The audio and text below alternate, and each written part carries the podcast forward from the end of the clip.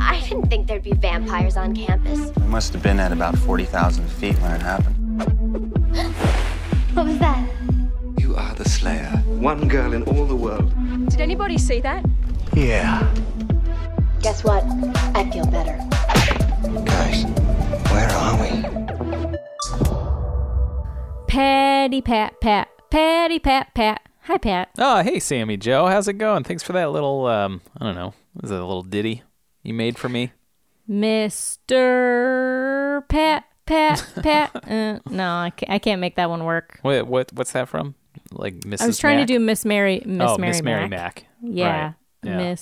Mr. Pat Pat Okay. Pat. Yeah, But, you know, it works. just doesn't really work. Sure. No, it doesn't. It's fine. You don't have to you don't have to patronize me. Okay. All right. Fine. I won't.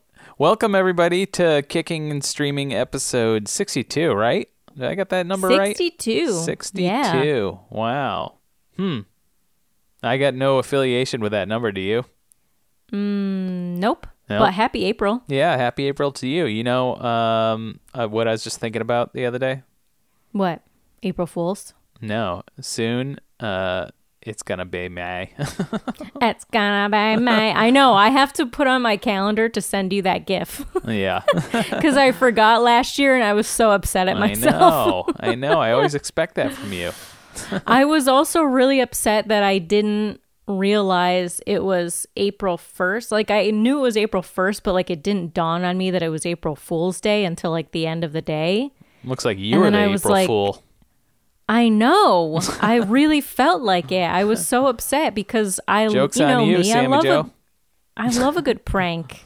Yeah. and I didn't do anything. And then I was, I said, I said to Dave, I was like, hey, let's like video chat, let's like FaceTime my dad, and I'll just start singing, Papa, don't preach, I'm in trouble, deep.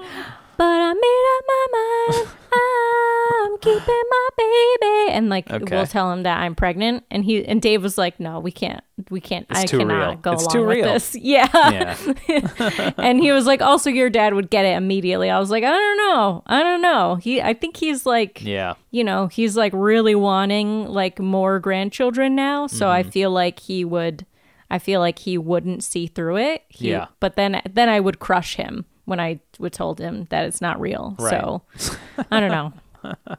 Either way, Dave was like, "I can't participate in this." Yeah. I can't so I was like, condone this "Fine." behavior. Let's finish making dinner and just whatever. Just sit keep here like watching a Once Upon lumps. a Time. Yeah. Yeah.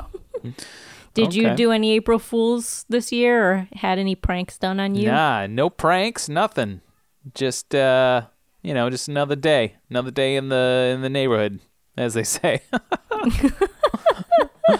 Yeah. Um, what are you, Mr. Rogers? now? yeah, I am. Check out this red sweater I got. I'm gonna put on my shoes. Put on my shoes. Is that a song that he sings? I don't know. He does talk about putting on his shoes, but I didn't watch a whole lot of Mr. Rogers. So Yeah, I didn't either. I never really liked the puppets. Like when he went into Yeah, the trolley me town neither. or whatever. I was like, yeah, yeah, these I'm not puppets. into that. They're low grade puppets. All right. If I'm getting into Yeah. the puppet game, I want some real marionette action. I don't want Yeah. this sock puppet, old wrinkly cat. Marionettes okay? or Muppets, or yeah, give me you know, or bust. all day long. I'm all team Muppet. But this Yeah. this King Friday, come on, look at that nose. No, No, bueno. no bueno. All right, uh, what do you say there, Sammy Joe? Should we get into our shows? yeah, I wanted to say one more thing to you that I think you would find funny. All right. Um, Dave told me this. It just dawned on me as you were talking about Muppets. Um, I guess there was like there was I don't know some stuff going around about like that like Avatar. You know the like original Avatar creators. yeah, the the movie, not the Blue People movie. The Avatar. The the you know the other Last movie with M Night Shyamalan. No. Yeah, they with you. said that they said that in the in the Netflix series, Mm-hmm. uh, the live action Netflix series that's going to come out, that M Night Shyamalan was cast as the cabbage vendor. Really? He's well, no, this was on April Fools, oh, okay. Well, that's funny. but that I was I was cracking up because that would be the perfect role for him, yeah. and I wish they would make that happen, Okay. but it won't. Oh. Anyway, anyone right. who's an Avatar fan would appreciate that. I Sure. you know what? I gotta tell Jess that. Okay, she'd oh, appreciate. It. Oh, Jess it. would love it. Yeah, for sure. Yeah. All right, what do you say? Should we get into Buffy? Let's get into Buffy.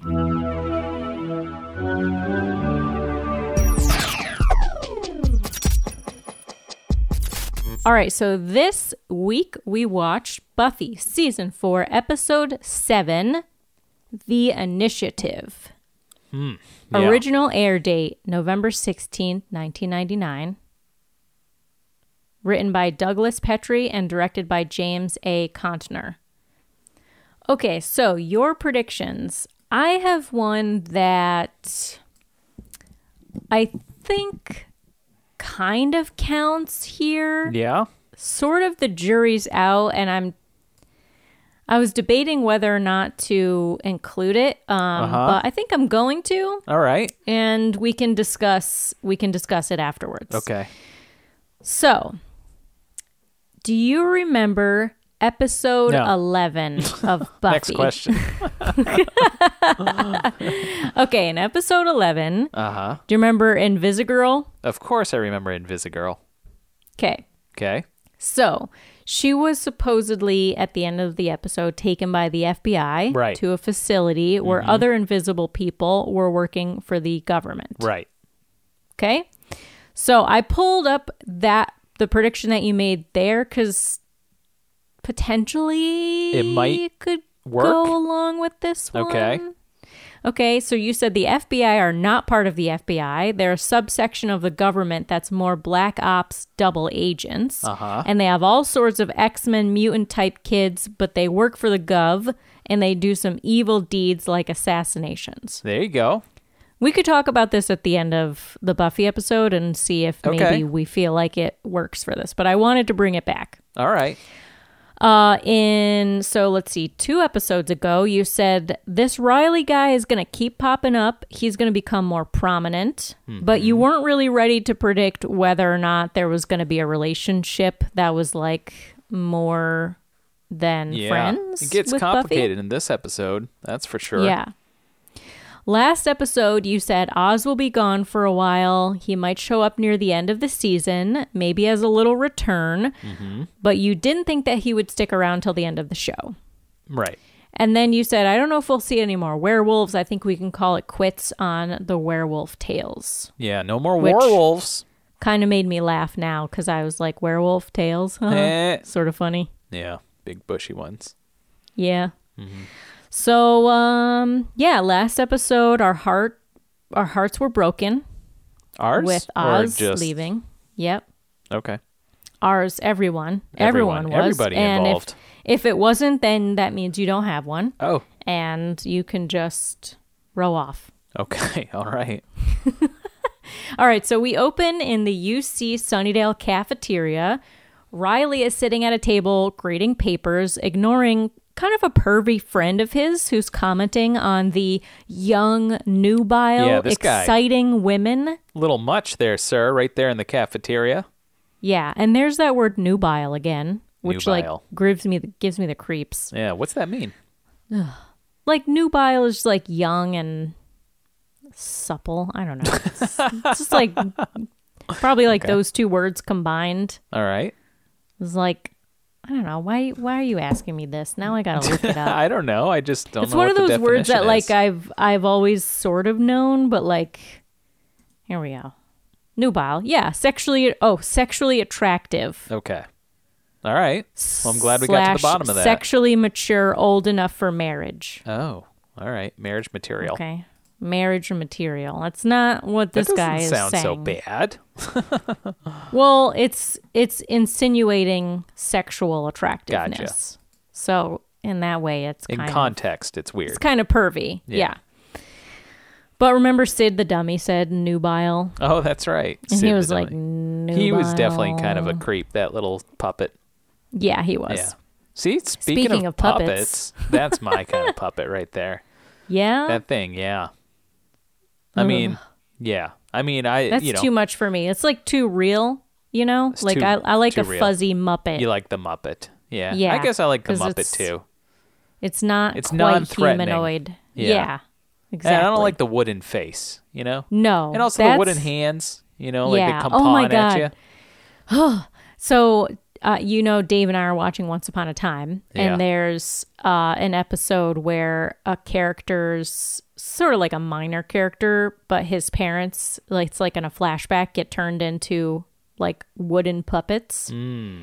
Yeah. And they're like made from dark wood, and like there's Pinocchio, like grains and everything. Yeah, but like I feel like Pinocchio was not as scary as these were, but Well, they were also animated. like, yeah, they were also like changed into puppets, and they were like they had like shocked express, like horror, horrific f- expressions Oh, on their yeah. faces. It's kind of scary. And it was terrifying. And mm. then like you see them in the present day too. Like they're in a pawn shop and it's just it's very unsettling. I don't like it. Yikes. All right. Yeah. So Wow. no, I don't like I don't like those wooden those wooden puppets. No, that's ABC. Oh, is it? Oh, yeah, you're right. Yeah. Because they had the Disney peeps. Yeah, as I'm watching it, I'm like, man, this is like dark. But I Yeah. think it gets like I think the reason I stopped watching it later on is because it gets kind of like I don't know, it gets kind of like Gets a little soft. soft and like goofy, you know. a little too goofy. But we'll see. We'll see. Yeah. I'm, Okay. you know, I, I'm really liking it now. So anyway, All right. anyway, this guy, kind of a creep. A little bit. Uh, yeah. So he's commenting on all the like young women that he sees around them, uh, hoping that some of them will attend their upcoming party. And then Riley's friend sees Buffy and he calls her hot, but. But, uh, but Riley looks up, kind of distracted, and he just sort of like shrugs it off and is like, "She's Buffy." And Riley's friend, who we learn is named Forrest, thinks that Riley has invented a new slang. So he's like, "Oh, I like that. She's so hot. She's Oh, Buffy." yeah, she's Buffy, And Riley's bruh. like, "That's her name." yeah. So uh, then Forrest is impressed that Riley, quote, has established first contact with Buffy. Um, but Riley tells her, tells him, like, you know, he doesn't really have an opinion on her except that he thinks she's peculiar. Yeah. and this commentary using- is all Keeps yeah, using that keeps saying word. peculiar, which I like because it's not like bad. Like she's kind of quirky. Yeah, you're kind of, of like, peculiar, quirky. aren't you, Sammy Jo? Yeah, I, but I wouldn't. So I wouldn't see that as like a bad thing. Right. Like that's not how I would take it. You know. Yeah, it's endearing. Um, yeah. Like, you know, he's he's not saying like, I don't know, she's like a fucking weirdo. You know, Right. like he's just like she's just a little you know. I don't know, kind of off. Yeah. Um, different. So it's great because this commentary is all happening as Buffy first like overflows her soda. like can't handle the soda machine Mm-hmm. and then she goes over to get froyo and accidentally breaks the handle on the froyo machine Yeah, it just it keeps just coming like off. keeps coming out. Yeah. So I just like you gotta love that this isn't one of those like typical Hollywood hot girl scenes where like she walks into the room and like Yeah. time stops and there's like a shining light on her and like fan waving her hair and like Yeah. slow mo. Like she's just being kind of a dork, and it's great. Mm-hmm. Yeah. this is me Um, so- like at every like buffet when you know you go Just to like breaking stuff. yeah, just trying to get like something simple, and the plate's always too small, and you're just tipping things over and dropping your spoons, and just you know Yeah. Can't handle it. It's too much I pressure. always feel like I feel like I mean it's been a while since I've been to a buffet, but I feel like there are times where the buffet, like the windows that like cover like the, The glass that like goes over it, yeah, the sneeze guard is like too far, and I like tr- and I'm like I have to like like dip under to like awkwardly reach in. I'm like my arms put your aren't whole long head enough for underneath this. the sneeze guard. They're like, "Ma'am, that's not how that works." But then I'm like, but my arm's not long enough to get the like thing in The, the, mashed back, potatoes. You know? I need the mashed potatoes in the back. I Those are the fresh I need ones. Ten more scoops of mashed They're potatoes. like, ma'am, we're gonna have to cut you off from the mashed potato bar. Okay, this is the this is the third day in the row that you've cleaned us out of mashed potatoes. they charge me extra. I Yeah. get charged like triple. She's here. She's here. Start mashing. At least Start they're mashing. cheap. Hey, hey, at least they're cheap. Okay, you know I'm not. li- I'm not eating all the steak. Not in today's economy, Sammy Joe. Yeah, that's true. Everything's expensive. yeah. Anyway, so um uh then we get a third guy, uh Graham joins Riley and Forrest and Forrest asks him if he thinks Buffy is mattressable. Gross, dude. Yikes, Okay? Graham. Gross. My goodness, have some class. No. For Forrest says that. Graham Boy. is all class. oh, oh, Forrest. Forrest Forrest is the one who says that. Yeah, Yeah. Forrest Graham is kind of like the quiet one. Head in the trees. Yeah. Forrest. Gutter. Yeah. Uh huh. Oh, okay. I get I, I don't know. He's not seeing the forest for the trees. Yeah. Mm-hmm. Yeah, he's lost Anyway. in the forest of just uh, His emotions. uh, of bad language and you know um. So, but before Graham can answer, Locker talk. Yeah. But like this felt a little more real to me than like some of the conversations we wit- we like saw at like Sunnydale High. yeah. You know? Like well i'm thinking i'm thinking specifically of um oh fuck what's his name? The jock that ended up dying. Randy? No. Harry? No. Frank? Larry. Jerry? L- Larry. that's close i'm thinking of him and like his conversations when he was like trying to talk to oz yeah about like whether or not he had sex with willow but larry was also gay and trying to like cover up you Yeah. know his his feelings Mm-hmm. so maybe he was just like overcompensating yeah maybe and that's why it felt a little like too macho or whatever too kind of Right. gross because he was just overcompensating but this felt like a little bit more realistic to me because Yeah. like riley riley and graham are both kind of like trying to balance forrest out Mm-hmm. so like to me it's like yeah okay you can have like the one friend who's like a real perv and the other two guys are like dude come on take it you easy know like yeah dial it back so, yeah. So basically, so yeah, uh, Forrest asks Graham if he thinks Buffy is mattressable, but before Graham can answer, Forrest says that Riley doesn't like her, but Riley's like, I don't dislike her. She just, she never feels like she's really there when you talk to her. I like girls that I can get a grip on. And then Forrest is like, I bet you do. But Riley says, not that way. Forrest. Just a little less ready for takeoff all the time. There's definitely something off about her. And then this is when Buffy gives up trying to turn off the Froyo machine and just walks away, just walks like away, letting yeah. letting That's the guy you deal with behind her deal with it. yeah she just walks off. Um, and I was just kind of like, uh, I was just kind of like, also, yeah. So she goes to like the register, and I'm like, really, Buffy? You got like a, a soda, like a Coke and a Froyo? Like that's your lunch? Gross. lunch yeah remember those days when you just have crazy lunches like that.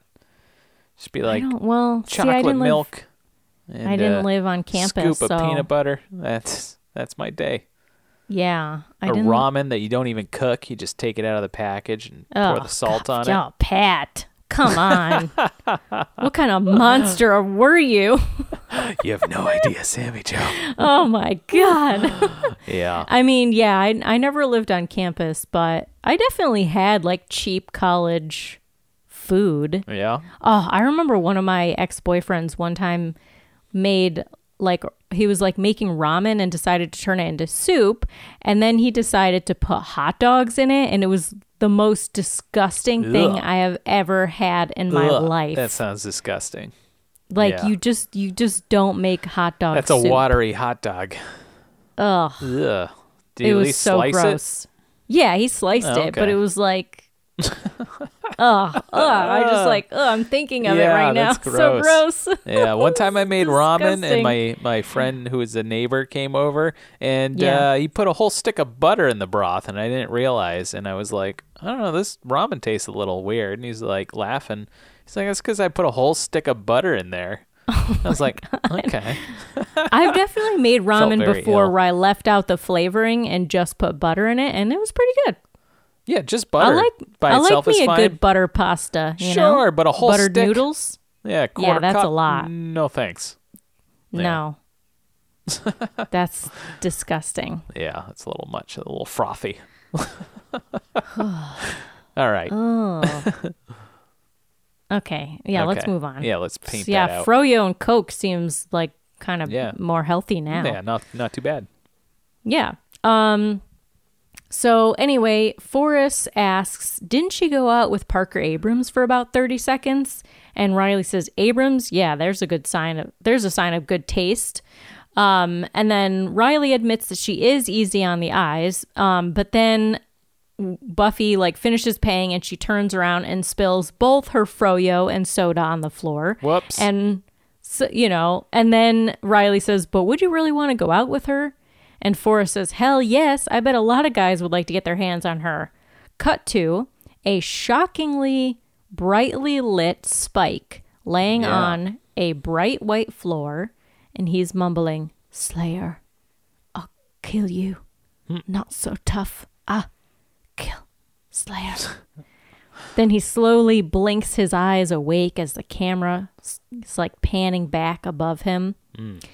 He gets up and he looks around and he's in what looks like maybe kind of like a padded or a just just like stark white walled cage. It doesn't really look padded. Yeah, it's like a like Um, a like a clinical white prison. Yeah, that's a great way of describing it. Okay. and there's one wall that is all glass with like a closed sliding door. And then just on the outside of it is a keypad with a card swiper. Um, and so Spike gets up, he puts his hand on the glass wall and receives a severe electric shock Yeah, and jumps back. Yeah. Then the camera pans back and we see rows, dozens, uh, dozens more cages with other demons like lurking about within them. And a few people in lab coats walking, you know, outside of the cages, kind of like making notes. Yep. And then we get a music sting and the intro. This was uh reminded me exactly of Cabin in the Woods. Remember the end of that? Interesting. yes. yeah. There might be a reason for that. Interesting. Might have some trivia oh, on that. extended universe, you say? Yeah. Well, what's funny is when I watched Cabin in the Woods, it reminded me of this. ah, yeah. and and I makes think. Dave even said it too. Hmm. Now, did you watch the intro this week? Yeah. Did you notice any changes? No. Okay, watch it again next time. Giles week. got a chainsaw. oh yeah, did they put that in there? Yeah, that's in there. Mhm. Should I just tell you? Yeah, just tell me. Seth Green is removed Uh oh. and he is replaced by James Marsters. Oh, Spikey's getting his own title card, eh? Correct. Wow. Hmm. Mm-hmm. So, back from the intro, Xander and Giles are in Giles's apartment. Giles is putting finishing touches on a sketch of the commando guy that Buffy ran into. And, you know, he's lamenting that they won't be needed again to help Buffy.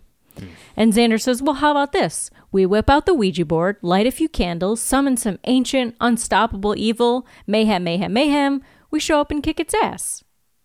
And then hmm. Buffy enters and calls them up to the big leagues, asking them to patrol for her so she can take the grieving and sorely in need of a good time Willow to a party that evening.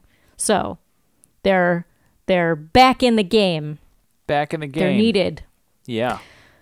Then back in the facility, Spike is pacing his cell when a small door opens in the ceiling and a blood packet falls out. Yeah. Just as he's about to bite into it, a voice in the cell next to him warns him that it's drugged. And then we cut to the next cell, and do you recognize this vamp? No, who's this guy? I mean, I sort of recognized him, but I couldn't think of uh, from what. So he is the one that got away from Sunday's gang in the first episode of the Oh. season. Too Then bad it's he not the bro that I liked. I know. Yeah. yeah. He was kind of cool. Yeah. Yeah. He would be like, "Whoa, Whoa. Yeah. dude, Dead? don't have that blood." Don't eat that dude." Capri Sun, brah. It did look like Capri Sun. Yeah. Um Yeah. So yeah. So this was the guy that got away, and then we saw him getting zapped. Okay. Uh, so he tells Spike that they're lab rats. He said they starve you. When you're ready to bite your own arm, they shoot out one of those packets. You drink, and the next thing you're gone. And that's when they do the experiments. And Spike says, and uh, they are the government, Nazis, major cosmetics company. Which made me laugh. Mm-hmm. The other vamp says that he doesn't know, but one minute he was running from the Slayer, and the next minute he was here. And, you know, we know nothing sends Spike into a rage like the Slayer getting the upper hand. So Oh, he starts course. yelling. Then he slams his fist briefly into the glass and gets like a little shock. Yeah. And he says, I always worried what would happen when that bitch got some funding, wised up a bit. So he thinks like he's in a facility run by Buffy. Right. I mean, that's And he says, Fine, I'll take her apart. I don't care how brilliant she is. Smash cut to Buffy dealing with an exploded pen in her class. yeah. real, real, Real master. genius here. Yeah. uh and she's like wiping she like wipes the the ink on her notes and then she smudges her notes and she's like ugh she's like she's having a rough A day yeah. a royal royally klutzy time Yep. Uh and the class is over so she and willow pack up and willow approaches riley saying that he ne- left a name off roll roll call did you did you write down the name Did I write down the name? Mm-hmm. Yes. No. so she says osborne daniel daniel osborne oz Oh. So now we know Oz's full name So his first name is Daniel. Daniel Osborne. Oh, Doesn't Danny look like a Daniel. Doesn't look like a Daniel to I me, think so. right? I think it looks like a Daniel. Nah, he's an Oz. That's just because your obsession. Just like I'm not a Samantha. Okay? Yeah. Okay. He's as much of a Daniel as I am a Samantha. All right. Riley says he's not in this classroom anymore. I hear he dropped out. And Willow is like, "Oh no, no, you heard wrong." Like she's tries to convince him, but mostly herself that Oz Yeah. will be back. Right. Um, but Professor Walsh doesn't want to hear it. She tells Willow that he won't be back in her class. She says, Since I'm neither a freshman nor a narcissist, I have to consider the whole class. If your friend can't respect my schedule, I think it's best he not come back. No and Willow nonsense. is like crushed and she rushes away. And Buffy tells Walsh, You know, for someone who teaches human behavior, you might try showing some. And Walsh sh- says, It's not my job to coddle my students. And Buffy says, You're right. A human being in pain has nothing to do with your job. Oh, and Buffy slam. stalks off. Damn. But Walsh says, I like her. I like her. Yeah. and Riley looks up and he's like, Really? You don't think she's a little peculiar? There's that word again. There it is. Then we cut to Xander trying to open the chamber of a pistol in his basement, and he's got this like spread of military weaponry in front of him that Yeah. he confiscated or you know he he stole when he was army guy. Right. Um, so he's got it all ready for his and Giles's patrol that night, and he kind of like tries to talk himself up, talk a big game to Giles, but he's like struggling to open this pistol. Yeah. So Giles takes it from him and easily opens it and loads it as Xander finally admits, might as well face it. Right now, I don't have the technical skills to join the Swiss army. And all those guys ask you to do is uncork a couple of sassy Cabernets. That's funny. So then, um, but he assures Giles that he is still the man in hand to hand combat, as we will see later. Oh yeah. He gets then into real fisticuffs. yes, he does. Xander's mom calls down that she made a nice fruit punch. this is great. for him and his friend. Yeah. Oh, thanks, mom. And Giles kind of like looks up, you know, towards the towards the like roof, and he says, "Is it raspberry fruit punch?" yeah. The camera slowly pans over to Giles' face, yeah, and you think it's gonna be like a what? You know? yeah. But But, he's like, he's he's "Oh." into it. Yeah, he's like. I, I could get down with some raspberry fruit sure. punch. Heck yeah. Then in his dorm, Riley tosses a frisbee to Graham across the common room as he start he like tells Forrest about what Buffy said to Walsh in class that day. Um, then Parker McDouchebag enters and Forrest asks him about Buffy.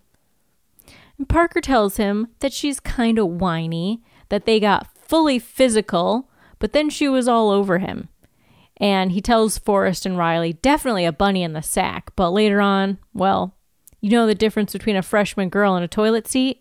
A toilet seat doesn't follow you around after you use it. And Riley Riley just decks him. This guy. Wow. What Yeah. a dirtbag.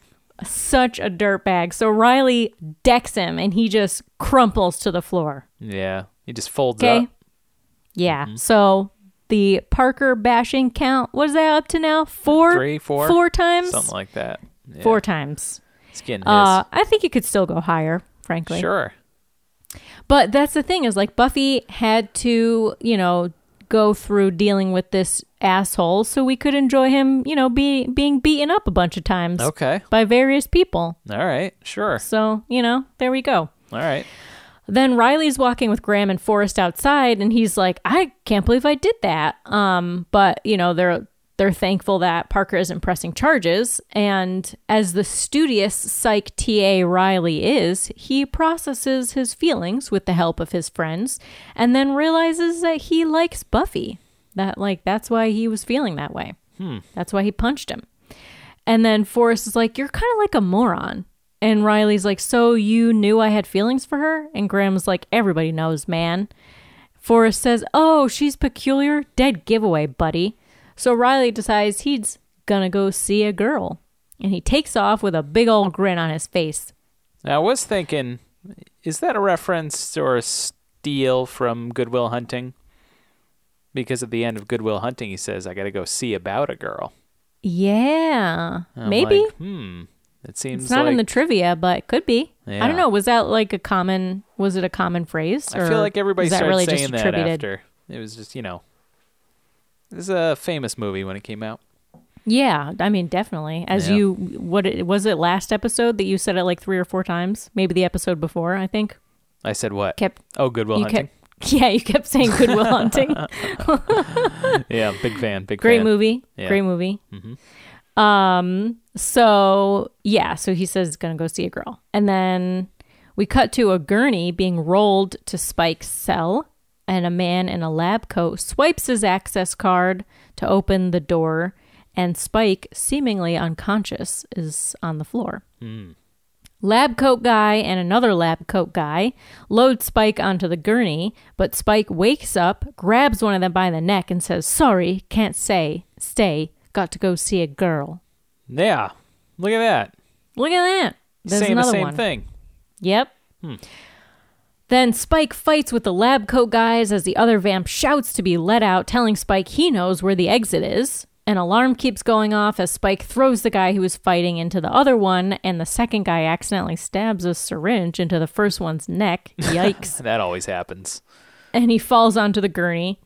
Spike vamps out and throws syringe guy to the ground, then grabs the key card from the passed out guy and lets the other vamp out. What do you think the ratio is on uh, syringe guys in uh, movies when they're trying to bring the syringe into the antagonist or the protagonist? Mm-hmm. Uh, I would say it's about 50 50 of them. Uh, no, I'd say it's about 70 30 of them actually getting it in their own body. As well, this guy puts it in somebody else. He puts it in like the other doctor right or, somebody whatever. else sure yeah Yeah. So- yeah somebody else is getting that thing but not not the intended target you know? I think you're right. I think when it's not like a medical show, yeah like it's not like a medical drama, it's not a procedural medical Yeah. procedural then I think that is that's seems like a fair. yeah it's like you fair, uh, always it's- ratio. It's, going into some ah nope nope we're gonna flip the Nope. tables here it's gonna go into somebody else Yeah, don't, don't worry about that yeah. Yeah all right Probably Some- right about that. about something to think about. um, yeah, so they run and they just make it under a door that's sliding closed, kind of like the uh, the the doors in the hatch. You know, when the hatch went into oh sure like red red mode. Yeah, or uh, like in Indiana Jones Raiders of the Lost Ark, when Yep. uh, you know he gets the whip and he flies over the pit, and then he his hat's on the other side, and he's got to grab his hat before the door closes. Yeah, Kinda like just that, leave, too. Just leave the hat. You know, Yeah, it's Harrison not Ford, worth it. great It's not worth it. actor. Same. He's the same in everything. okay. Okay. He's really good at the one character he plays. Yeah. uh, which is probably just himself. um, so then they uh, they run down a hallway, but run out of luck when all the doors are closed there. And then some commandos in gas masks enter from an elevator. Spike throws the other vamp into them and escapes, sliding under the last door to close in that area. Yeah, In Buffy and Willow's dorm room, Willow is sitting on her bed alone, listening to sad music when Riley knocks and interrupts her moping time. He nervously tells her that he's thinking about asking out Buffy. He tells her that he's trying to get to know Buffy and what she likes, and so far, all he knows is that she likes Willow. So then Willow sees that Buffy's um, weapons bag is kind of like sticking out from under her bed, so she gets up and tries to like shove it shove it with her foot. Um, but it's too heavy, so Riley says, "Oh, let me help you with that." And he just like pushes it under the bed Yeah. without looking at it. Um, and then he asks Willow if she can help him kind of like get a conversation started with Buffy. So we're going to do some lines here. Okay. Okay. Say that I help and you start a conversation. It goes great. You like Buffy, she likes you, you spend time together, feelings grow deeper, and one day, without even realizing it, you find her in love. Time stops, and it feels like the whole world's made for you two, and you two alone, until the day one of you leaves and rips the still beating heart from the other, who's now a broken, hollow mockery of the human condition. Yep. That's the plan. I figured it was. Oh, look, if you want to tell me to go to hell, that's okay. Maybe this is the last thing you want to talk about. I just feel that, well, I've never courted anyone like Buffy before.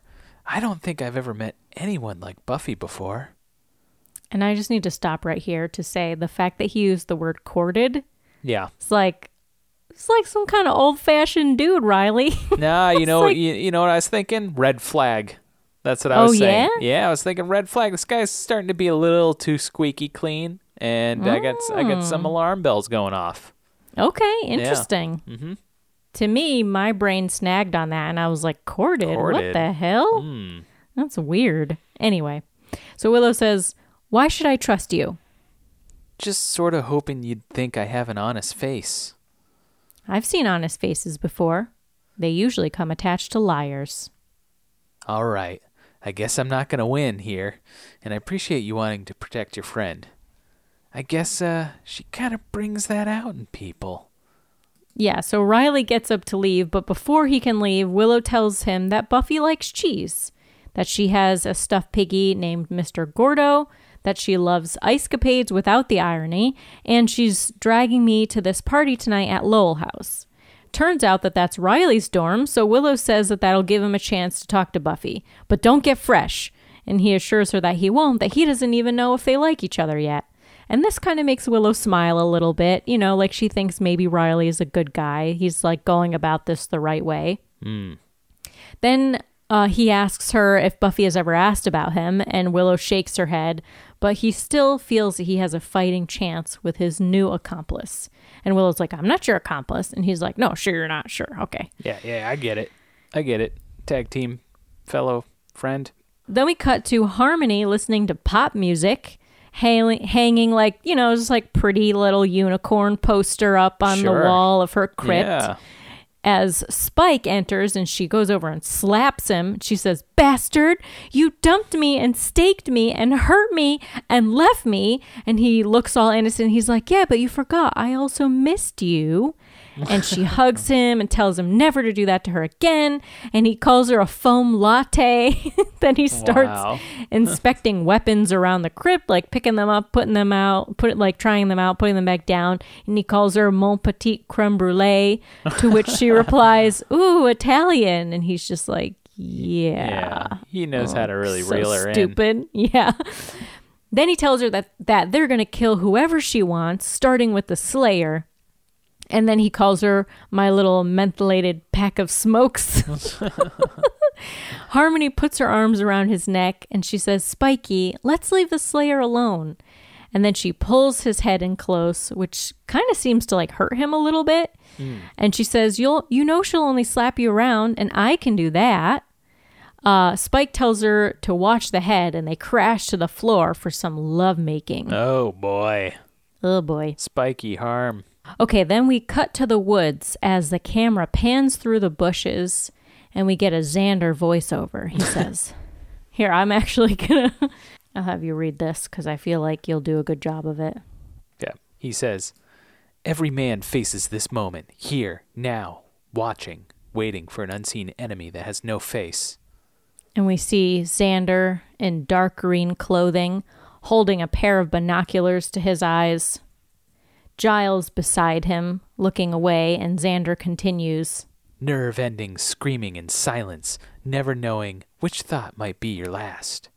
And then Giles says, Oh, oh shut Oh, up. Shut up. and then it just cuts, which is funny. He looks over yeah, at him. then it just cuts. um, yeah, basically Xander like just puts down his binoculars and kind of like looks at Giles and then it cuts away. It cuts. um. Yeah, so we cut away to a raging party happening. real uh. Buffy and Willow entering.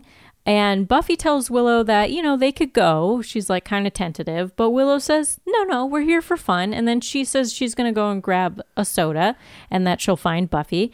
But as soon as Buffy walks away, Willow's expression switches to business mode.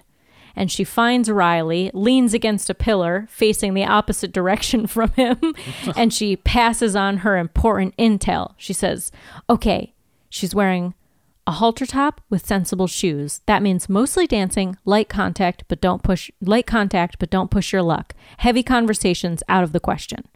She tells Riley to ask Buffy to dance, but Riley says he can't dance, so she suggests just talking instead, and then promises to beat him with a shovel if he hurts Buffy. And he gives her like a shocked look, and she says, A vague disclaimer is nobody's friend. Have fun! And like slaps him on the back. Uh, he takes a sip of his water. Yep, water, not booze. And he approaches Buffy. Too squeaky clean. But he freezes and he asks her if she did the reading for class. Yeah. nice icebreaker. Right. Then he offers her a cheese block on a toothpick. That's nice. I would take that cheese block. That She does like cheese. I like a cube of cheese, you know? yeah. Have you ever choked that bad, Pat? What? Like trying to Oh, ask a girl out, trying thought to we talk to a girl. talking about cheese cubes. Oh. Um, yeah, I don't know. I don't know. Yeah, I, I don't remember to be honest. You been just blocked out those ago. memories. yeah, I don't know if I was ever the the kind of person to approach somebody. you Yeah. know? I was kind of like, if somebody approaches me, then maybe we got something here. Or if Yeah. we strike up a conversation, just but I never like set my sights on someone as like that's the one.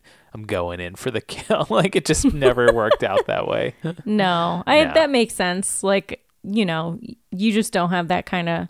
I don't want to say you don't have that kind of personality as if it's a bad thing have it's not a I hear bad. what you're saying. It's not a bad thing, but like Dave is the same way. Like he's Yeah. like someone has to come up to me and like slap me in the face and like Oh, tell yeah. me that they really like me before I'm gonna like have any semblance of confidence to say anything. Totally. Which is pretty much how we got together. So you know. Yeah. But it kind of, I don't know why, it reminded me of. I can't say that I necessarily have game, but I, because I think I just get too giggly and nervous. But it reminded me of my first kiss, hmm. which was like after like a hangout session with like a bunch of people. And like I was there with the boy I had a crush on, and he ended up being my first boyfriend. Um, and I remember like going to hug him when I was leaving, and my dad was picking me up. So like that's how young I was. I was like 15 or something. Sure. You know, like I wasn't driving myself. And yeah, so like my dad was picking me up. Maybe it was like at the end of a movie. Yeah. It was either like the end of a movie or like I was at a friend's house or something. Yeah, yeah. These early And- dates, it's the um, Yep. it's the most uncomfortable, awkward. Okay, we're gonna leave now. Uh, and here's my dad in the car. Yeah. Yeah. And so I hugged him and I like started to pull away and he said, Give us a kiss. He said, "Give us a kiss." like did. Jaws. That's what he says in Jaws. is that? I was like, mm-hmm. Where is that from? Like, I was thinking of this the other day a and I'm like, That must have been from something. no, it's something that like old people say. They say like, "Give us a kiss" instead of "Give me a kiss." It's like, Yeah. no, we both get the kiss. Yeah. But I've never heard that in my life other than I feel like maybe like a serial killer thing. Right. You know? Yeah. So did you question it? No, I just like gave him like a really quick peck on the lips and then I ran so away. romantic. you ran away. And I just like ran away and I honestly don't remember what happened after that. I don't remember like how that led to us dating. Yeah. But yeah. For some reason for some reason this this scene just brought that up for me. Yeah. Just just awkward awkward moments in dating. So awkward. Uh, So back in the dark night, Xander Dark moves Knight? Like stealthily through the woods. Yeah. having split up with Giles, and he stops when he hears and then sees things being thrown into a pile. Harmony steps into his line of sight, pouring gasoline on the pile of things, so Xander decides to approach her. And then she walks towards him, but he stops her with a that's close enough and warns her that he's been highly trained to put the stake that he's taken out into her heart. Yeah, And she's talk. like, I can kill you where you stand. And then Xander says, Bring it on then. And Harmony just steps up and bitch slaps him. And he goes, Ow! and then kicks her in the shin. And she's like, Ow, you sissy kicker. And she slaps him in the arm. And then the best ever Buffy fight ensues. Oh man, so well choreographed and They're slow mo. Slapping at each other, circling around, and we got great action music Silly playing. With slow mo. This ridiculous fight, Yeah. more slapping, and they're like not actually making contact with each other. Mm-hmm. They end up like tangled, like pulling each other's hair. Yeah, and I feel like finally this is how I fight with my little sister.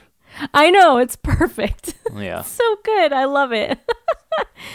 uh, and then Xander's like, cut it out. And Harmony's like, ow, I'm so gonna bite you. And Xander says, okay, stop, stop. We should stop, okay? So yeah, it's just like siblings Yeah. fighting.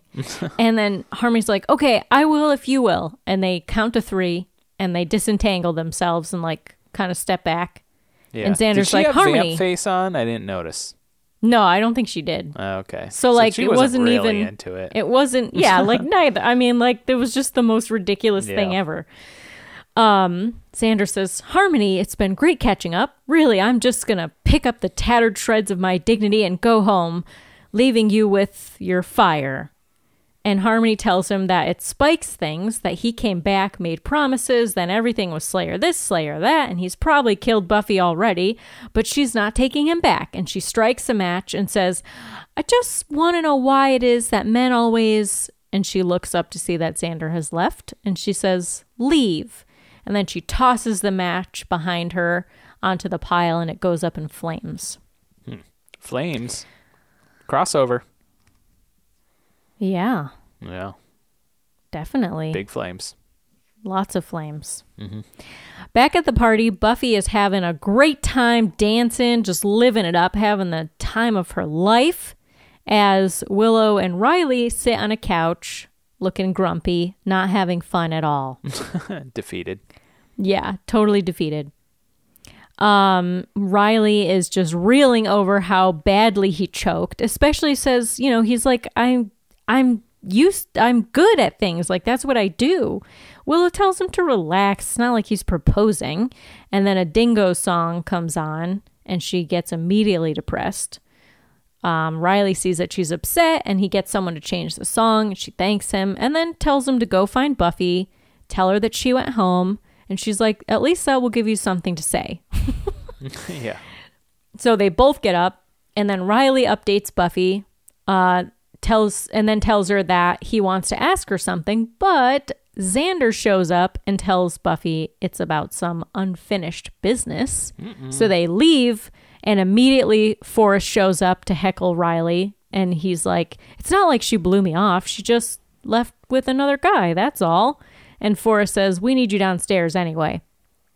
He, Riley, and Graham leave the party and head down a quiet hallway. And Forrest says, You know, I hate to say it, but they're probably on their way to make crazy, crazy naked sex. And they stand in front of a mirror, and a glowing green light scans their yeah, eyes. a little scan laser. and a robot says, Retinal scan accepted. Mm-hmm. They keep talking about Buffy, Forrest not wanting to watch Riley moon over a freshman, but Graham says that he likes her. The wall the mirror was on is on moves aside to reveal an elevator with bright white tiles that are a heck of a lot like the walls of Spike's cell that he mm-hmm. escaped. And this is when I knew that they mm-hmm. were the commando guys. The elevator starts to descend, and Forrest says, Dude, straight tip. I know about girls. And Riley says, Exactly, girls, plural. I'm talking about one girl. And he leans into a microphone. One girl, he says into it. And the computer says, Initiative vocal code match complete. Special Agent Finn Riley. The elevator door opens, and the three guys enter a large room and begin to walk down a steel staircase. As Riley says, The problem is, what kind of girl is going to go out with a guy who's acting all Joe regular by day and then turns all demon hunter by night? And Yeah. Graham says, Maybe a peculiar one. Hmm, yeah. Seems like there might be a connection there, huh? Yeah? Yeah. They get to the bottom of the stairs and they seem to be in a large warehouse. A kind of like tram drives by them and they walk past a large sort of pit in the floor that looks to be a lab Yeah. with like bright stadium lights kind of shining in it. And it kind of looks like aluminum foil all over the walls and floor. Uh, Sure. Several work tables with various demons on them, including the vampire that was trying to escape with Spike. And did you notice anything else familiar on, no. the, s- on the tables? No. Did you? Well, there was a fish guy. Oh, fish guy. One of the fish bros? Yep. Oh, they caught him. Uh huh.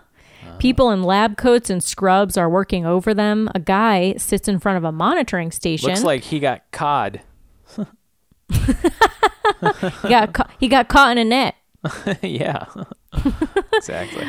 Uh, yeah. Then we see a guy sitting in front of a monitoring station, um, and Probably going to try Riley. to scale his way out of that place, if you know what I mean. Mm, yep. yeah. You got any more? I mean, maybe. But no, I guess that's it. Must. That's be it. Finnel. Must be finished. Stupid. More will come to us, like as we're Yeah. talking about Lost. right. Yeah. So then uh, Riley Graham and Forrest start walking past the the monitoring station, and Riley says, "Situation," and Professor Walsh in a lab coat turns around and says, "Gentlemen, suit up. We have a code red. Commander Walsh to Hostile you. 17 has escaped." Hostile Oh, 77. shit. Wow. So I forgot like how much revealing happened in this episode. Yeah, it was a big reveal. Yeah, there's like so much that happens Big here. turn. Really moves the plot forward. Yeah. Or maybe not. I don't know. I think it does. Back from break, Riley Graham and Forrest are putting on the very same gear that we've seen the commandos wearing Mm-hmm. as Professor slash Commander Walsh. We don't really know what her title is. Riley kind of looks like Some the guy from uh, Resident Evil. Yeah. Doesn't he? totally does. Once he puts on the commando gear and his Yeah. hair. you know. What was that guy's name? Uh, Chris Redfield. Is that it? Or is that the girl? I don't know. Your guess is as good as mine. Yeah, I don't know. No, I gotta look it up though. All right. Chris Redfield. Look at that. Yep. Look at that. I don't know where that came from. Just pulled it out of my deep recesses of my mush mush brain. Wow. Uh, back from break, r- yeah. So they're putting on the gear. Professor Walsh tells them that Hostile 17 broke restraints at 2:47 p.m. And Forrest says that's a big head start. And Walsh says gets bigger every time you interrupt me. It was bagged and tagged locally, so assume it knows the area. The creature has every advantage right now. Fail to recapture it in everything we've worked for, the initiative itself could end tonight. She The puts Riley. Initiative. Mm. There's the title. She puts Riley, aka Agent Finn, in charge, and he splits his commandos into three groups and they head out. Graham, Forrest, and Riley leave through some sort of hatch and enter the woods. At Giles's house, Buffy complains to Giles and Xander that Spike should know that this is her town and it's her night off, damn it. Xander says, I'm sure he'd pick another night if he knew you were busy with Teutonic Boy Toy. And I had to look up the meaning of Teutonic. Did you? Teutonic? Yeah. Did you know what it meant? Ah, yeah, I know what Teutonic means. Oh, okay. Can you explain it for Well, all the I listeners who might not know? Could. It's just, you know, it's it's just one of those words that most people know, so I feel Mm-hmm. like you should know it, but it's like Yeah, you think most people know this word? Uh huh. So it's like when you have somebody and they're Teutonic, Mm-hmm. then they tend to, not all the time, Wear tutus. but tend to weigh more than two tons. and wear tutus. yeah. Is that accurate? Nope. Oh. Okay. It's worth a shot. So basically is he's using it here to mean a guy who has like kind of traditional views about the roles of men and women. Yeah. But it stems from an ancient Germanic Christian order of knights who aided in the Crusades Oh. and kind of like still operates today, but primarily as like a service organization. You we know, kind of Knights like of Teutonics. kind of like Knights Templar or one of those, I think. But they also have some associations with the Nazi party because Nazi propaganda used a lot of like their imagery.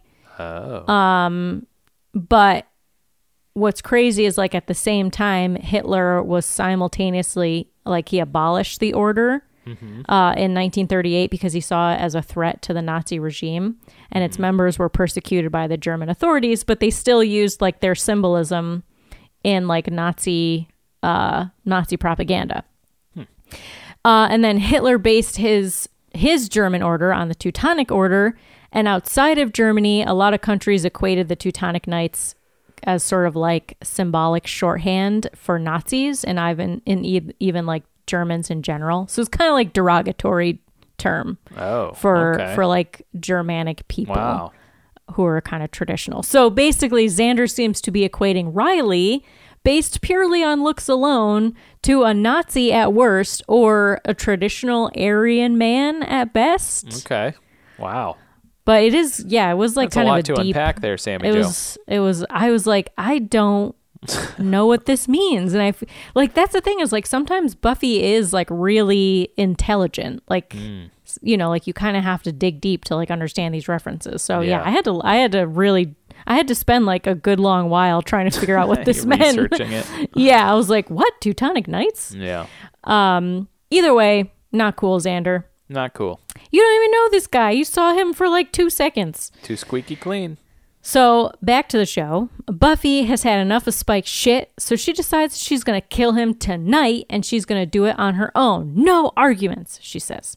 She starts to leave and Xander gives her a flare gun and she's kind of like, What am I gonna do with this? And he's like, You know, if you're in trouble. Mm-hmm. Because, you know, this was like pre cell phone times, so flare gun. Sure. Um, So Spike has ransacked an administrative office at UC Sunnydale and is scrolling through a list of students and their dorm room numbers until he finds Buffy's. Then commando boys walk to a clearing where they spot Buffy sitting on a park bench alone. Forrest says at least she's not making crazy naked sex. Sitting But- on a park bench.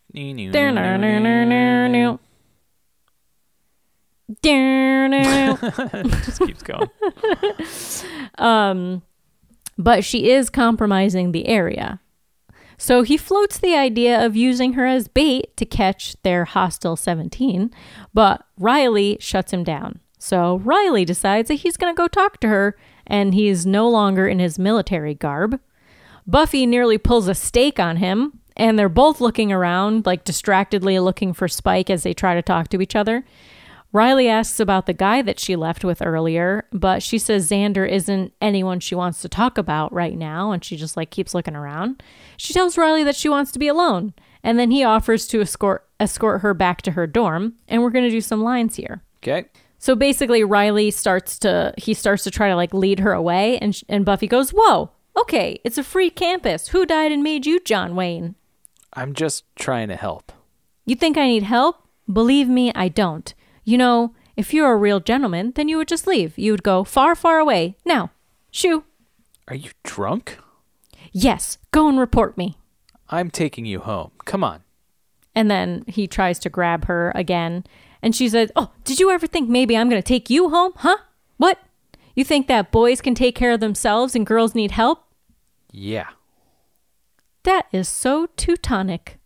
Mm. Look, Buffy, as long as you're out here, I'm staying. Well, as long as you're out here, I'm staying. And they hear a scream, a woman screaming, and then they both run in opposite directions. um, Graham holds a tracking device up for the other two to see, and Forrest calls for all units to converge on the target. In Buffy and Willow's room, Willow is alone sitting on her bed listening to sad music again when she hears a knock and says, Come in. And who opens the door? Spiky. Spike. Willow immediately jumps up and offers to do spells for him, and then tries to run past him out the door, but he throws her back across the room like a bag of day old potato, Potato chips, Pat. chips. Wow. And he stalks toward her and he says, I'll give you a choice. Now, I'm gonna kill you, no choice in that, but I can let you stay dead or bring you back. And he vamps out to be Yeah. like me. She screams and he turns her music up loud, throws her on the bed, and then throws her again as she gets up. He sits on her and she keeps like trying to like punch him and like throw him off her. This is violent. Scary. Yeah, it is. He grabs her wrists and pins them to her side and then goes in for the bite as she Yeah. screams. This felt But- too real. It really did. Yeah, Kind I of jarring. I was thinking about that and I was like, you know, it's this isn't like one of those like quick bites like No. we've seen before. You know, like even when Harmony went in to bite her Right. a couple episodes ago, we were kind of like, okay, you know. yeah. Um, But yeah, I was like this is like a lot of struggle. yeah. It could be and like turning really up the music made it extra creepy too. Yeah, like could be very triggering, I think, Yeah. for anyone who has experienced sexual violence or this kind of physical abuse in general. And like we love Spike as a like we kind of like cheering for him, you know, as like a bad way. guy. Yeah. But he is like really crossing a threshold here, I think. Yeah. Especially with Willow. So yeah, I was I was definitely kind of shook in this scene. Um so yeah, then we cut out to the hallway and all we hear is her music as people are just like going about their Yeah. business. So then we we cut to a break. And we come back from a break and Willow's bed is a mess, but Spike is sitting on the edge of it. Willow's sitting up behind him and away from him, leaning against her headboard and she's looking okay. Yeah. So, Unbitten. unbitten, quite a relief, but like, what were you thinking? I mean, like, you watch with commercials, right? Yeah. So, you went to commercial break and actually had commercials. Like, did I you was think? like, oh, maybe we'll get a vampire willow again. did you yeah. you really thought that? Yeah, for a minute. I mean, it felt real. Felt like Yeah. it was it was, it was a done deal. But it was Yeah. a real big fakearoo.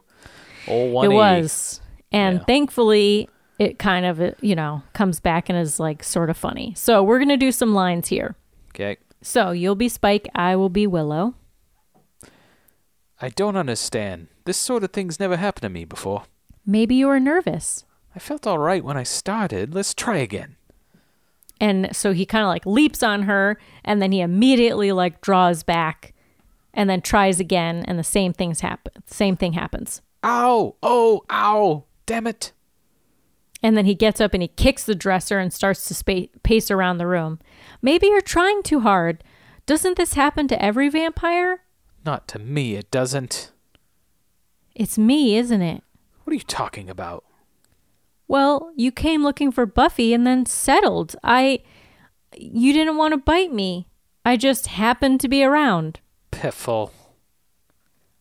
I know I'm not the kind of girl vamps like to sink their teeth into. It's always like, oh, you're like a sister to me, or oh, you're such a good friend. Don't be ridiculous. I'd bite you in a heartbeat. Really? And Spike sits down on her bed again. Thought about it. When? Remember last year you had on that fuzzy pink number with the lilac underneath?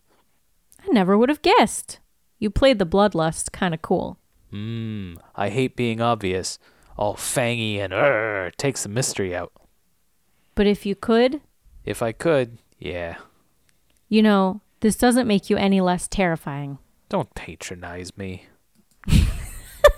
So we we like you know, before we go to break we get this like really intense Yeah. basically like kind of like rape scene. Right. And we come back and they're it's sort of like they defanged him again. Yeah, they Yeah. well they're sort it's Quite sort of like alluding to like ED. like right. he's got yeah. erectile He's got dysfunction happening. performance anxiety. yeah. yeah. So we cut to outside Willow's dorm, uh, outside the building, and Graham, Forrest, and Riley are hiding in the bushes, peering at a temperature sensor, and they kind of like hold it up to like scan the windows. Um, and you know, they're reading the like temperatures of the people standing in the windows. And then they read Spike coming in at a balmy 62.3 degrees, which he's like room temperature. And I was like, that's room temperature? Like, that's kind of chilly. Yeah. Uh, it's not my room. No, not mine either. Uh, they call in a standard flanking maneuver and they head in. Back inside Buffy and Willow's room, Spike is distraught and he says, I'm only 126. And Willow says, You're being too hard on yourself.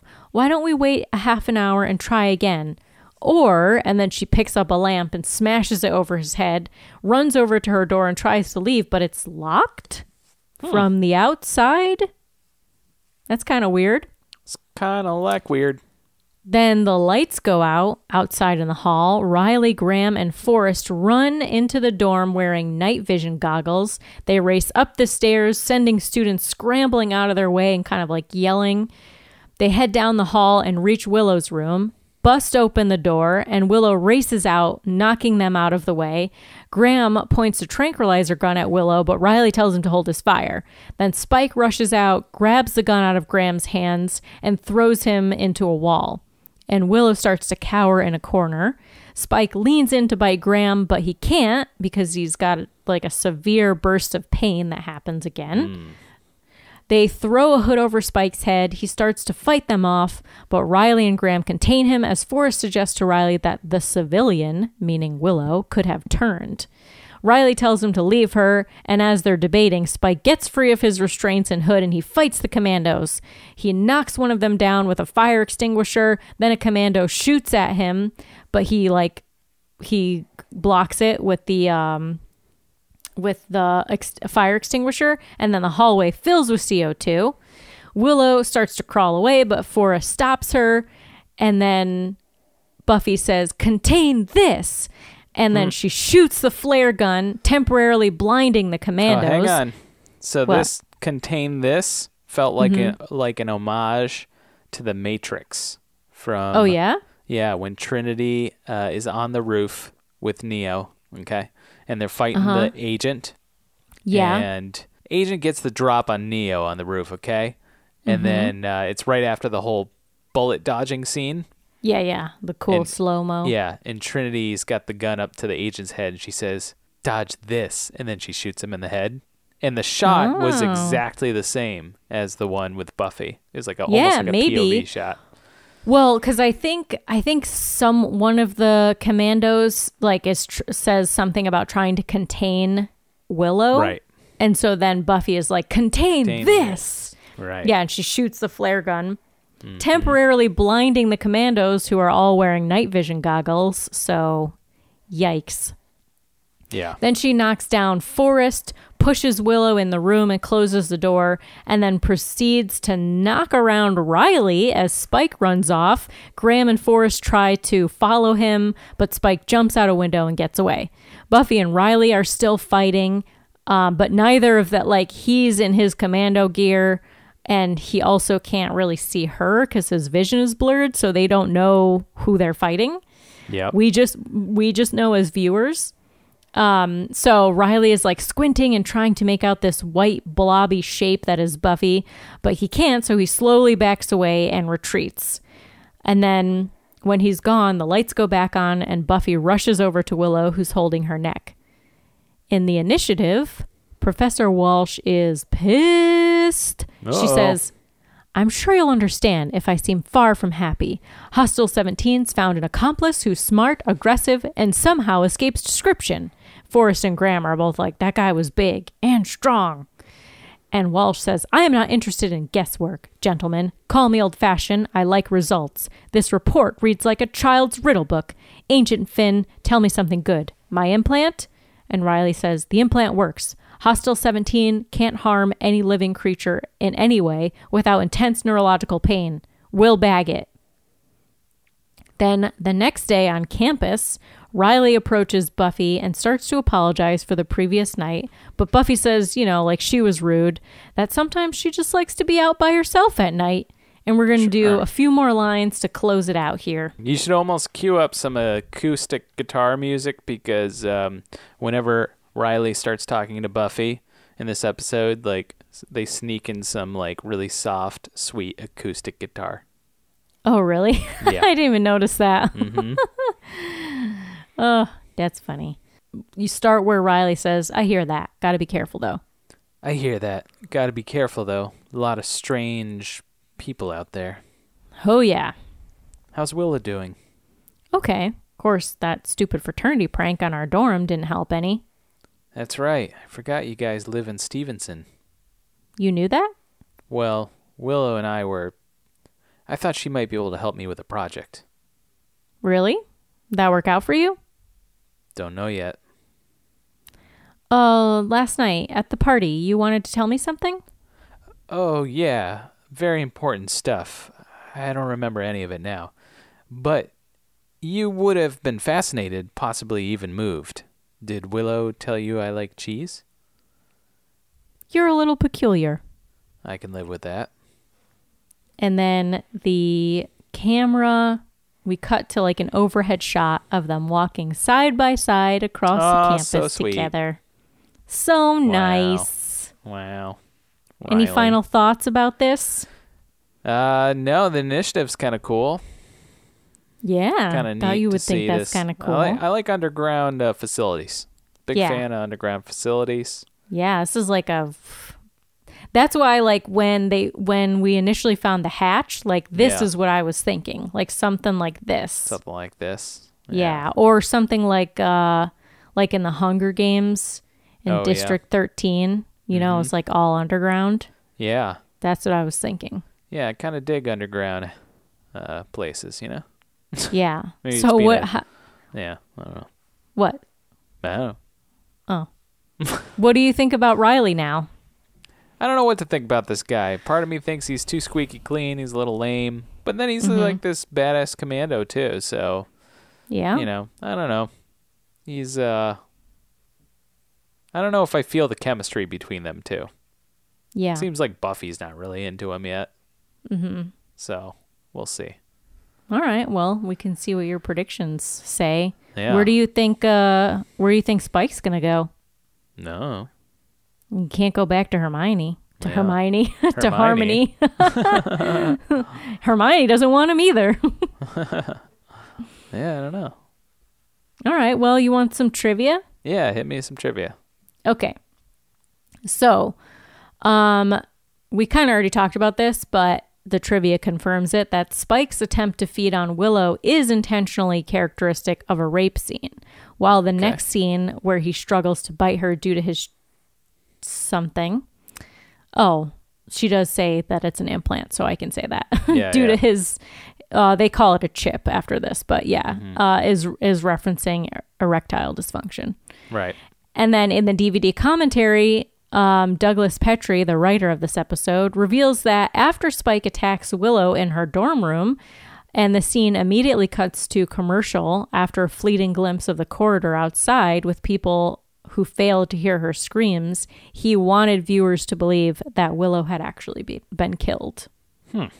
Um, we talked about this already. Seth Green has been removed from the opening credits, with James Marsters promoted to main cast, taking his place. This is the first time in the series that a cast change occurs mid-season.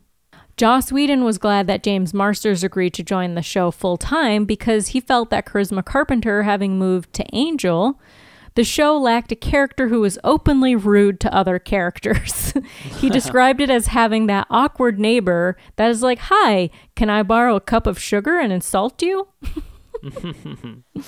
Yeah, that makes sense. The existence of a secret government slash corporate organization dealing with the bizarre and supernatural is a recurring theme in Joss Whedon's work and can be seen in The Shield, uh, the organization in The Cabin in the Woods, the Blue Sun Corporation and Firefly, the Rossum Corporation and Dollhouse, and the successors to the company in Alien Resurrection. Interesting. Mercedes McNabb, who plays Harmony, says the hair pulling, shin kicking fight with Xander was actually one of her on. Uh, she says actually one of my on my favorite on screen fights. When asked if she had a stunt double, she responded, "No, it was all me, but we wore knee pads and shin guards, which was kind of ridiculous, seeing as it was just such a cheesy fight." so no stunt doubles there. Not needed. No. Uh, when Spike scrolls through the student register on the computer, the student names include a bunch of names of the crew members working on the show, including J.D. Peralta, which I was like, I wonder if that guy's name is Jake, and that's how the name for, Ni- you know, Nine-Nine? Jake Peralta. Yeah, Yeah. Brooklyn Nine-Nine. Yeah. Um, and yeah, and then some of like the stunt doubles were on there. Uh, duh, duh, duh. yeah, so like a, just a bunch of like crew members were just like listed as as students. Huh. That's funny. Spike remarks that he is 126, which, following the timeline of this show, makes his birthday around 1873, Wow. establishing him as a late Victorian. Hmm. Isn't that nice? Hmm. Hmm. There Okay. you go. All Some right. Spike history for you. Some nice trivia there. All right. What do you say? Is it time to hit the beach and get into Lost? Hit the beach. Oh, that would be nice. Let's get into Lost.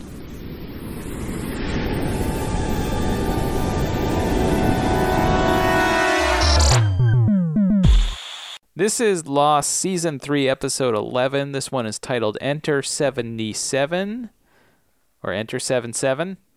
Which is Uh, not one of the lost numbers. It is not. Uh, original air date is March 7th, 2007. Look at that. What? Isn't that interesting? Wow. Wow. Enter 77. Uh, written by Carlton Cuse and Damon Lindelof and directed by Stephen Williams. What are your predictions? Okay, so one of my predictions from a little earlier from episode 57. Um, I think this was when we first heard mention of Jacob and Uh-huh. we had previously seen the eye patch guy. Okay. So I said that Jacob is a guy that's worse than Ben, Ben, or at least has more power than him. Maybe he's the eye patch guy. Okay.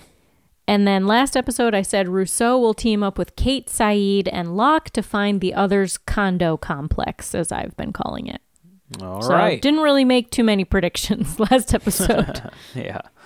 All right. So this episode starts on the beach. The survivors are putting together a ping pong table that they found out in the jungle.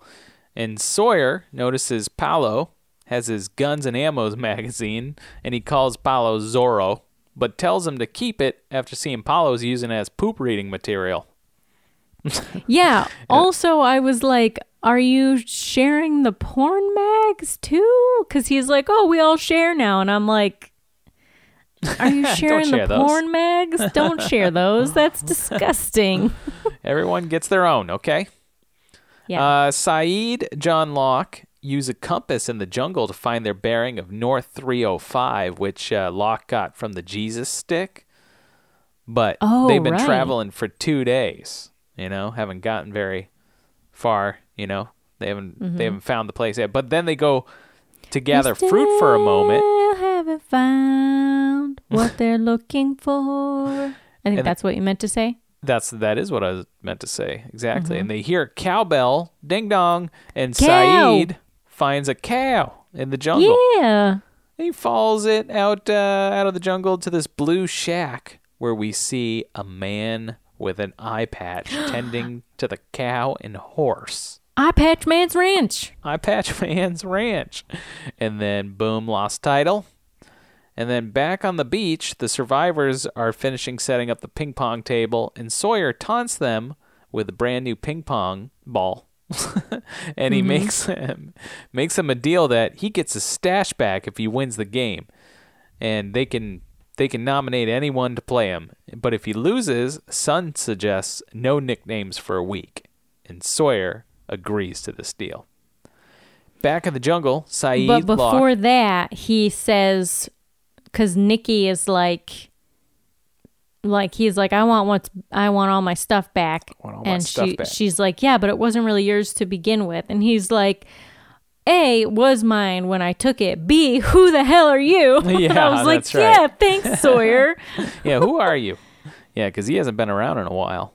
yeah, and also, you know, who is this Who is chick this? just showing up trying to tell him How what's dare- what? How dare she? Nikki. Nikki and Paolo. Back in the jungle, Sayid, Locke, Kate, and Rousseau scope out this blue shack, and as they gear up to head in, Rousseau backs out. She says she's not interested in joining joining them in this crazy endeavor. Yeah, she's basically like, I lived for so long Yeah. by not I'm getting good. involved with this madness. Yeah, you know, I'm good, good out So here. uh, that's smart. Yeah. Smart lady. Flashback to Sayid chopping veggies in a kitchen, and a coworker sends him out to a patron who tells him that his dish is delicious, and calls, calls him. him, He calls him Najib. And Sayid claims that he's Syrian, but this man knows that he's Iraqi. And he offers Sayid to come work for him in his restaurant for twice the pay. Back on the island and that guy's name is Sami. is Sami. Yeah, spelt exactly like yours. Spelt exactly like mine. So fun. Back on the island, Sayid approaches the shack with his hands up, cautiously, and Kate and Locke watch from the jungle with their guns drawn, and Sayid walks by all these animals a pony, a cow, and a kitty, and the kitty's just kind of looking at him. Mm-hmm. And then bang, Sawyer or Sayid gets shot by the eye patch guy. And he yells at him. He says, I didn't cross the line. We had a truce. This is my land. You said I could stay here. And Sayid says, I I'm not who you think I am. My name is Sayid Jarrah. I love how he always says his full name. Yeah, he does always say his full name. And that uh, I was on a plane that crashed here months ago. And this guy with the eye patch comes out, and the others get the drop on him, and they disarm him. And Kate says, "Who are you?" And then he says, "My name is Mikhail Bakunin, and I am the last living member of the Dharma Initiative." What? Also, Bum, this man bum, needs a bum. dental cleaning. His teeth are nasty. Well, I'm sure there's not a dentist around the corner, you know.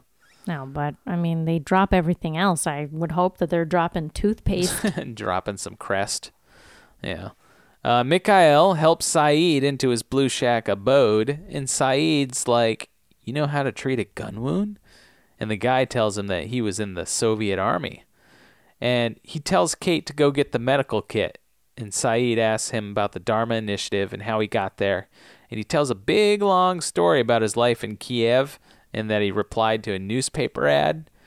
And uh, he said that it said, Would you like to save the world? And that's how I met them. The initiative. The initiative. the initiative. Crossover. Wow. He said, They're very secretive, very rich, very smart. And Sayid says, So when did you come to the island? And he says, 11 years now. I like computers, communications equipment, being alone like a lighthouse keeper. So they put me in the station. They called it the Flame.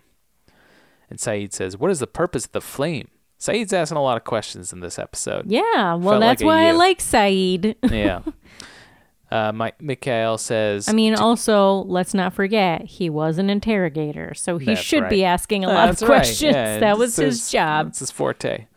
Mikhail says to communicate with the outside world, of course. And then Locke sees a computer saying, ready to play, ready to play. Yeah, Locke cannot resist a button or a game Resist the computer games, this Lockie. or ga- just games in general. Remember when he used to work for? Well, I don't think he worked for a game store, but he worked for like It was like a Toys R Us or Oh, a okay. Costco. Yeah, it was like a Costco, Yeah. but there was he was like manning the game section or something. Right.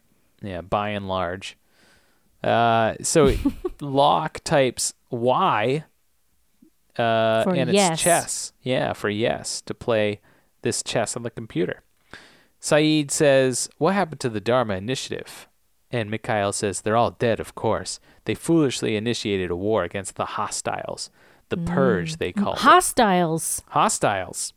So much crossover. So much crossover." And then uh, he goes on to say that he survived the purge because he likes being alone, like he said, and he made a truce with these four dudes. And the truce was a line on the island that he was not to cross. And they took two cows and left. And Sayid says, Who are they? These fair. hostiles. And Mikhail says, I do not know, but they were here long time before we were. Very long time. And then he digs a bullet out of Sayid's arm, which didn't look pleasant. No. Yeah, I don't know why they had to show that. you gotta see that it's coming out, you know? Nah, I don't need to see it that close. You don't need to? Okay. No, not that close. Flashback to Sayid waltzing into some swanky joint saying he's looking for Sami. And this new boss man Hello, introduces Sayid to his wife. Then all of these men grab Sayid. And the boss man asks if his wife, uh, if she's sure that it's him. And she confirms that it's him. And then they attack Sayid. Come on, Sayid. of course it was you really a walked setup. into this. Come you on. know, you didn't ask him why his chef quit. Right? You always ask. you always ask that. Back on the island, Mikhail yells at his cat Nadia, and Mikhail stitches up Sayid's arm and goes to make iced tea. What a guy, huh? What a Making guy. Mm-hmm. iced, iced tea. Anybody who makes Unless iced it's tea, nice guy. poisoned. oh, I make iced tea. I love iced tea. Uh, I John got an iced tea maker. is in the other room playing chess on the computer, and Mikhail tells him that it's impossible to win and that the computer cheats. And John's like, "Yeah, whatever. Computers don't cheat." He keeps playing. He can't. Keep C- his- yeah, because he's like the computers can't cheat. Like that's what Right. makes our us so special. it's like Yeah. that we can cheat. I so I, I was like, well, I kind of feel like a a Locke rage fest coming on if he can't That's what I beat this computer. like you know, it'll Yeah. take him a while because he's a patient man, but then eventually he's gonna lose he, his damn mind. snap. yeah. Yeah. Uh, so Kate and Sayid chat, and Sayid tells Kate that Mikhail is not Dharma. He is one of them, and that he's Hmm. certain that he's not alone. One of them meaning the others. Yeah. Uh, back on the beach, Hurley has been nominated to play Sawyer in ping pong. And Sawyer lets Hurley serve, and Hurley does an ace play, volleys it back to one to zero. Back at Mikhail's Did hut, you play ping pong? Were you Yeah, I at did. ping pong? I used to play ping pong a lot. Oh, My yeah? dad had a ping pong table, and we would play. Cool. Yeah, wasn't I- too bad. I wasn't very good at it. This is a fun game. It's a fun game. Yeah. At some point, did we, either us or like someone in our family, had like an air hockey table? Oh, those are the best. that best. was fun, That's but also best. terrifying because like Could you know if you fingers. get if you get hit, yeah, you could smash your fingers, or if you get hit with that puck because you accidentally like knock it up or something, yeah, you Oof. airborne it. that hurts. Yeah, yeah, those things. Yeah. Are, those are fun. Yeah, I'm But I never really, never really played ping pong that much. I mean, Yeah. you know, every now and then, but I'm terrible at it. Yeah, both those games, great. Now I wonder what would happen if we played ping pong on an air hockey table. I don't know. That'd be I pretty guess cool, the, huh? I guess the ball would would like hover. Right? You'd have to hit it hard enough. Yeah. oh, we should try that. We should try that. I think that's a new sport coming. Okay. All right. Uh, bit, Air pong. Air pong. Sayid tells, uh, let's see. Sayid's asking all the questions about the thick cables that connect all the stations. And Mikhail's telling him, he's like, oh, yeah, all those cables, you know, they, they connect the stations. No big deal. Um, even connects, you know, out into the ocean for a little sonar thing. Yeah. So that was the that was he found that season one Yeah. When he went on his, uh, when he went on his walkabout. walkabout. Yeah. Sayid then tells this guy how, uh, you know, they killed this one guy, which stirs Mikhail's emotions, and he attacks him out of nowhere. And Kate gets the drop on him with a gun, and Sayid tells him to get some rope. And then finally, Locke comes out of the kitchen for a minute. He's like, huh? What's going on? You know, because he's tied up in his chess game. Mm-hmm. Flashback to Sayid tied up in this guy's storeroom, Sami's storeroom, and uh, he starts trying to get the truth out of Sayid. He says Amira was arrested for harboring an enemy of the state. She was held for three months while she was questioned. Her arms bear the scars of those questions. So I assure you, Najib, I am not confused. And Sayid says, uh, My name is not Najib. I am Sayid Hajara. I was in the Republican Guard. And yes, I was an interrogator, but I have never seen your wife. Maybe she saw me at the same facility, but I do not know her. I can remember every face of every person I interrogated. This guy Sami insists that his wife is right in recognizing him, and he wants Sayid to admit to what he did, or else he will kill him and put him in a bag. And they even show the bag. He's Yeah, like, he- "Look, he's that like, bag over "This there. I'll bag." put you in that." Got your name on Yeah. it. Mm-hmm. That's duffel that's bag. a that's a bold move. Yeah, You know, like putting the body bag in the room so you can just Right. look at it. yeah. He's like that. That right there. That's your bag. That's gonna be your home. Don't Yikes. like that. Back on the island, Kate, Locke, Sayid chat. Kate says, How do you know he's not alone? And Sayid says, The horse is still saddled outside, and the stirrups are set for someone much shorter than this man. he said he's a real uh, detective, Yeah. Sayid. He's kind of like a Sherlock Holmes character. Then they uncover a new hatch door under a rug, which got me all excited. Oh yeah. More underground More facilities. more underground. Oh, yeah. please.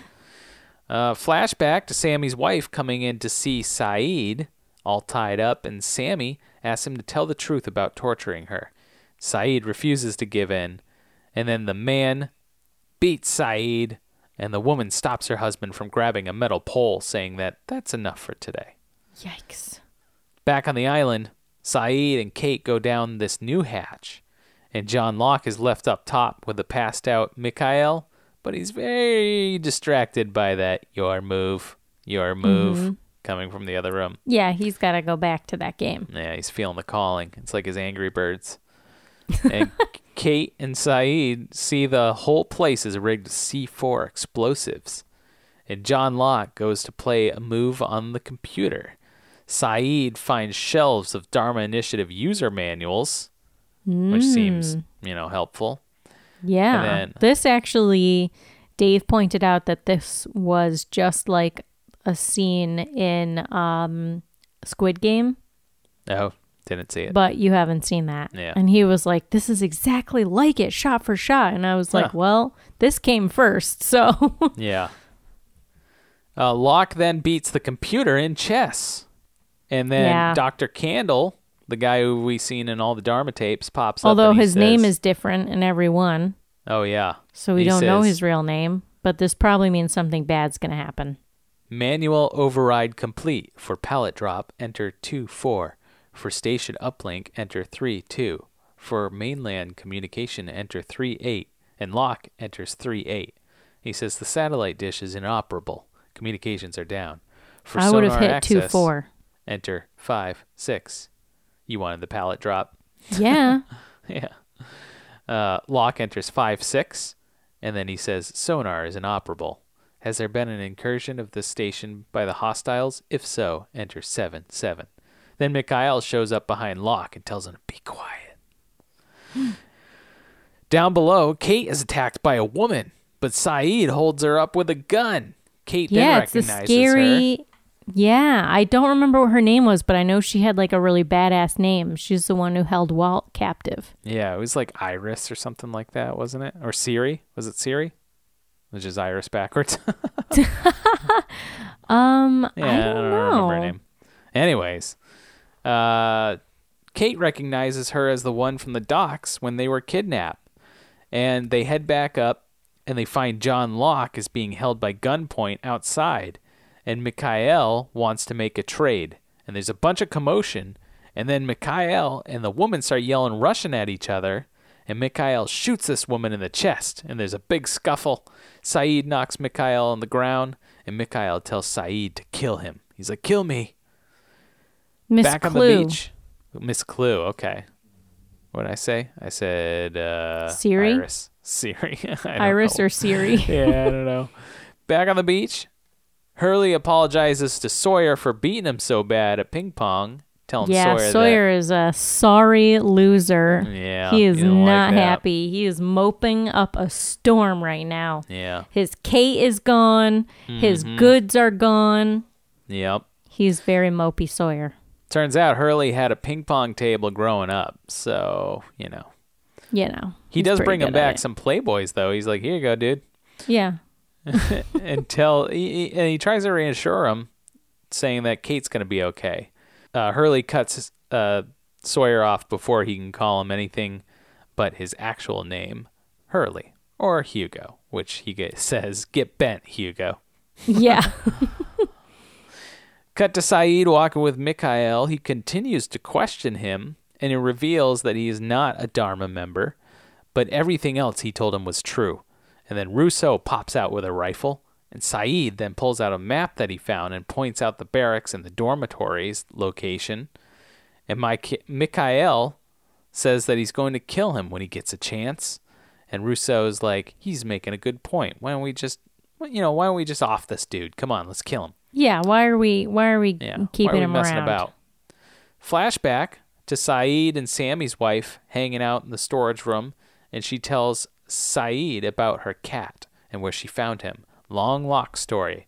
And she says, I forgive him when he bites me because I know what it feels like to never be safe. She Well, then, okay, I feel like you need to like t- at least say a little bit. So basically, the cat was like outside all the time. It was like an outside cat, and then a bunch of kids put the cat in a box and kept throwing um like firecrackers at it. right? And so she and she oh. stayed in the house all the time because she was too afraid to go out because she was tortured. Yeah. And finally she couldn't take it anymore and she went outside and rescued the cat. right. So And then the cat would bite her, but she's like, "Oh, that's okay. I forgive him because, because you know I, I, know It. what it's like to feel Right. scared. She then asks him to acknowledge, acknowledge what he did to her, and Sayid then tells her that he recognizes her and that her face haunts him ever since he left Iraq. And he apologizes, and he breaks down crying and sobbing. The woman forgives him, and she tells him that she will we, she will tell her husband that she made a terrible mistake. Back on the island, Sayid refuses Rousseau's request of killing Mikhail, and Locke shows up and tells him that he knows why Mikhail didn't want him to beat the computer game, and then boom! The whole center goes up in a fiery explosion. He tells him that he entered seven Seven, seven. seven. But why? why are you blowing up all these hatches? Well, I don't know. All the hatches blowing up. This It's like one you- had all these manuals that probably would have been useful. Probably would have been very useful. But you know? if But no, Locke just had to play uh, chess, you know? yeah, Anyways, they decide to walk off before they, you know, get found by others. And boom, lost title. wow. Wow. Crazy. Well, I think this episode should have been called Cat Scratch Fever okay. or A Tale of Two Kitties Mm, that that's pretty good. because there's two. There are two cats. Right. Oh, that's that's true. Yeah. Yeah. I mean, I know that was the Garfield sequel, but yeah, that's the Garfield sequel. yeah, Tale of Two Kitties. yeah. Okay. Uh, I don't have much trivia, but I'll give you what I got. Okay. All right. The journey to the flame station coincidentally occurs day 77 on the island. Oh, Oh. shit. And when Sayid tells Sami, the restaurant owner he meets in Paris, that he's Syrian, Sami tells him in Arabic, You're as much of an Iraqi as I am. In actuality, neither actor is Iraqi. Naveen Andrews is British, born in London to, par- to parents of South India, while Sean Toub, who plays Sami, was born in Iran. Hmm. Hmm. And that's all I got for trivia. Just Wow. them two bites. Yeah. That's some that's some great trivia. Isn't that good stuff? I Yeah. you'd like it. Yeah. yeah. Well, what was your favorite moment of Buffy, Pat? favorite moment of Buffy is definitely when Giles. it, it's kind of a split from when he says, uh, "You have raspberry," or, or also "Shut up." when he t- I- yeah, when he tells yeah. Xander to shut up in the woods. I can't. I can't pick which one I like better. no, that's okay because I have like a couple as well. Yeah. I love the Xander and Harmony fight scene. I Oh, think yeah. it's so stupid. Silly. I love that they time. slowed it down. Yeah. You know. Uh, and I do love Xander trying to be cool in the woods, and and Giles being like, "Shut up," Shut up. you know, like he's like, "At what cost am I here?" You know, like I really wanted to be in the action, and now I gotta fucking deal with Xander. This is what I have to deal with. yeah. I'm a professional. I'm, I'm from England, right. and here I am. previous watcher. Yeah. Um, and I do like the the erectile dysfunction jokes about Spike. Yeah. Like his little kind of like budding friendship with with Willow. mm-hmm. Sort Yeah. of like his his friendship with Joyce, Yeah. you know? It's kind of nice. Yeah. kind of nice. yeah. All right. Uh, what's your favorite moment of Lost? Um I think the Sami's wife forgiving Sayid. Oh yeah. That was a nice moment. Okay. Yeah. mine's uh, mine's going down in the basement hatch. You know. Nice. It's just Finding all those manuals. Yeah. Yeah. Spelunking. Why not? yeah. Yeah. Which episode wins? Uh. pfft, I'm uh. Hmm. Yeah, I'll have to give it to Buffy this this week. Yeah, I got to give it to Buffy too. Yeah. I mean, definitely finding the eye patch guy was cool. Finding a different cool. hatch is always cool, but it's But not just much sort comes of out of it. not much comes out of it. And like again, just I just, Just want them to stop with the flashbacks. I know, right? It's like and like on, the ping pong thing was funny, but it wasn't like it's just another distraction, though. I just feel like there's so much filler, and that's the thing that's killing me about Lost. You know Yeah. that it's just like a lot of filler, and and the great thing about sh- you know like Breaking Bad, right, is that I know you didn't watch it, but the great thing about that show is like it ended when it was supposed to end. They weren't like, let me stretch this out for another two seasons, Yeah. just so we get the seven seasons. Right. Well, So- might have to buckle up for where this show goes. Oh boy. I'm just Yeah. I mean like I don't mind flashbacks if they add something to the story or a character, but like, you know, I was I was interested when we had um Juliet's flashback cuz Yeah. that was the first flash flashback we had of hers. It was I thought it was really interesting and showed like really good range for the actress to see how mousy she was Yeah. before and like how confident she is now. Um but like this didn't really give us anything for Sayid. yeah. I did I mean I liked the woman's I didn't like the woman's story. I mean it was very sad, but Mm-hmm. Yeah, I just it's just yeah, it's just distractions. All right. Uh, predictions. What do you think is going to happen next on Buffy? You got any thoughts about Riley or the initiative? Yeah, I don't know. The initiative's uh, interesting. Perhaps Buffy will not know about this whole initiative business for an episode or two, and then finally she'll find out about it, and then it'll be this um, uh, reveal to her, and uh, she. I'm not sure if she'll get rom- romantically involved with this Riley. Seems like it could happen, but it seems kind of one sided. So, uh, uh, yeah, I don't. I Don't, ride the if- line. Pick one way or the I, don't, other. I, don't, I, I don't think it's gonna happen. All right? Okay. Mm-hmm. Okay. And um, if it does, it'll be fleeting. All right. Okay. Got any thoughts about Spike? Spike is defanged right now. He can't bite anybody. Um, so he will continue to be that way until he can try to fix himself by getting de-chipped, and uh, he that will eventually happen. Okay, Okay. all right. Okay, my predictions for Lost. I think that next episode we're going to go back to the others. Um, Okay. I will say it's been very nice to not see Jack scrambling for a few episodes. Yeah, no scrambles needed. But I think it's time now to Now return. kind of miss the scramble. no, I don't miss the scramble at all, but I just feel like it's time to to get back to that storyline. Yeah. So we're going to see him settling into his comfy new condo prison because Okay. they're just, you know not going to just let them go for Mm-hmm. for free. Maybe I don't know. I mean, it's not like he knows where they are. Yeah.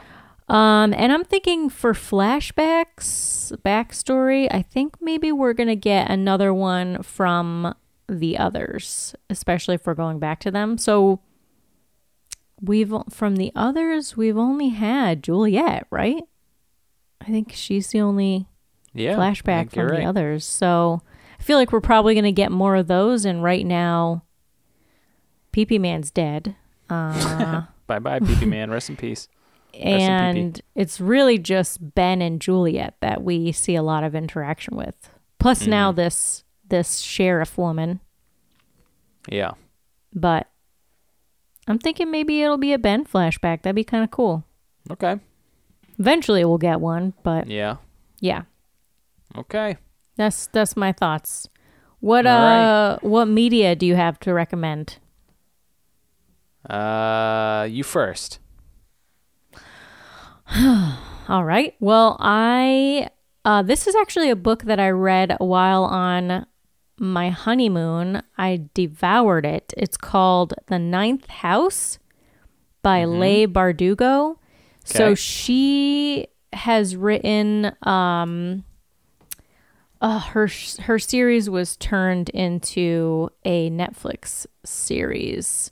She's known for the Shadow and Bone series that was turned into like a Netflix. So it's young adult, but this book um so I haven't read I haven't read those. This one is called The Ninth House and it's about the secret societies at Yale Oh yeah. and she uses Skulls.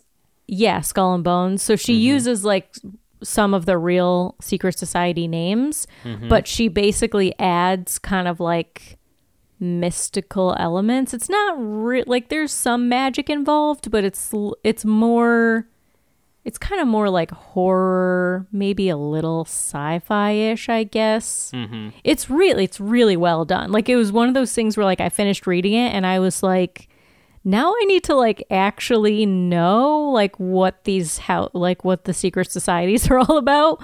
Yeah. um but she works real alumni into them as well. So people who actually were part of secret societies at yale uh, she talks about them in the books um, so like Anderson Cooper, for example, was in a was truly actually in a secret society at Yale, Yeah. and so sh- they like say whichever one that he was in, um, the the powers that that secret society has is all about like illusions.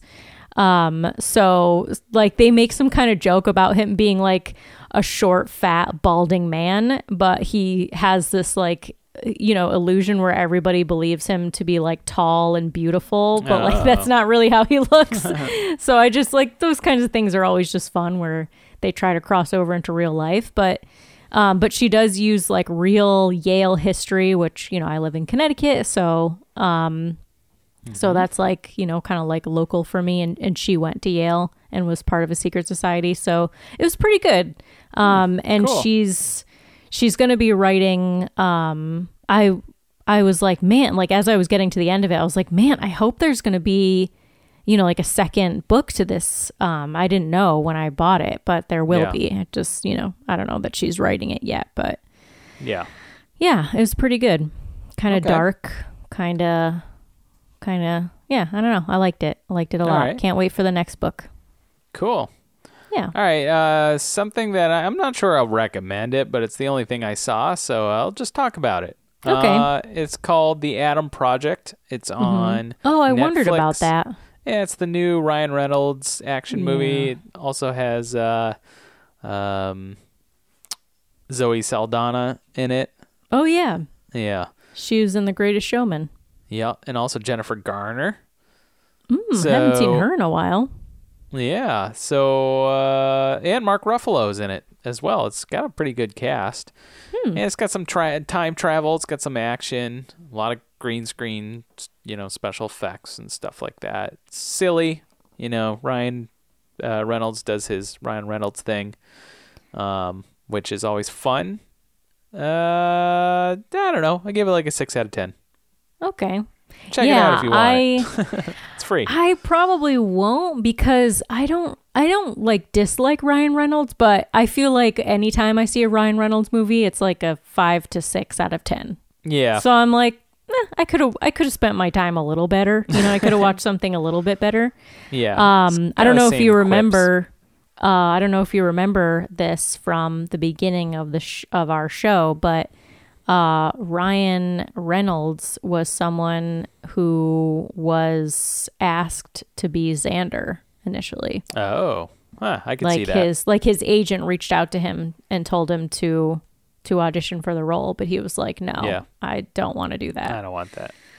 yeah, which I mean, Yeah. Nicholas Brendon is perfect. So He's perfect. Yeah. And now Ryan Yeah. Reynolds is like on top of the world. He's like in every other movie. Yeah. but I still wouldn't put him as Xander. No. No. Okay. All right. All Well- right. This is fun. Let's wrap it up. Okay. Listen and subscribe on Apple Podcasts, Google Podcasts, Stitcher, Spotify, all the places, and leave us a nice five star review. And where can people find us, Sami? You can follow us on Instagram, Facebook, and Twitter at KickstreamPod, and we'd love to hear what your favorite moments are and which episode wins for you. You can also support us on Buy Me a Coffee, buymeacoffee.com slash KickstreamPod, and send emails to kickstreampod at gmail.com. And when our website is back up, you'll be able to check out show notes for this and every episode at kickingstreaming.com. And, And always, always remember remember that, that streaming is, is better better With with friends. friends. Friends. All right. Well, see. That's all, folks. Wow, scared me. I think I've done that before. All right, we'll see you next week. Bye.